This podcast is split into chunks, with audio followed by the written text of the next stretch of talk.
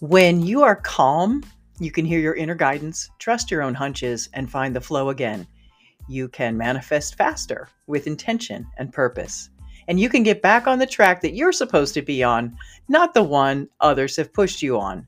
That's the whole point of this show. I hope you'll continue to join me and to share the podcast with those who, like us, weren't given the guidebook yet on how to deal with a dumbass. They're everywhere, and we can lovingly let them go on their way.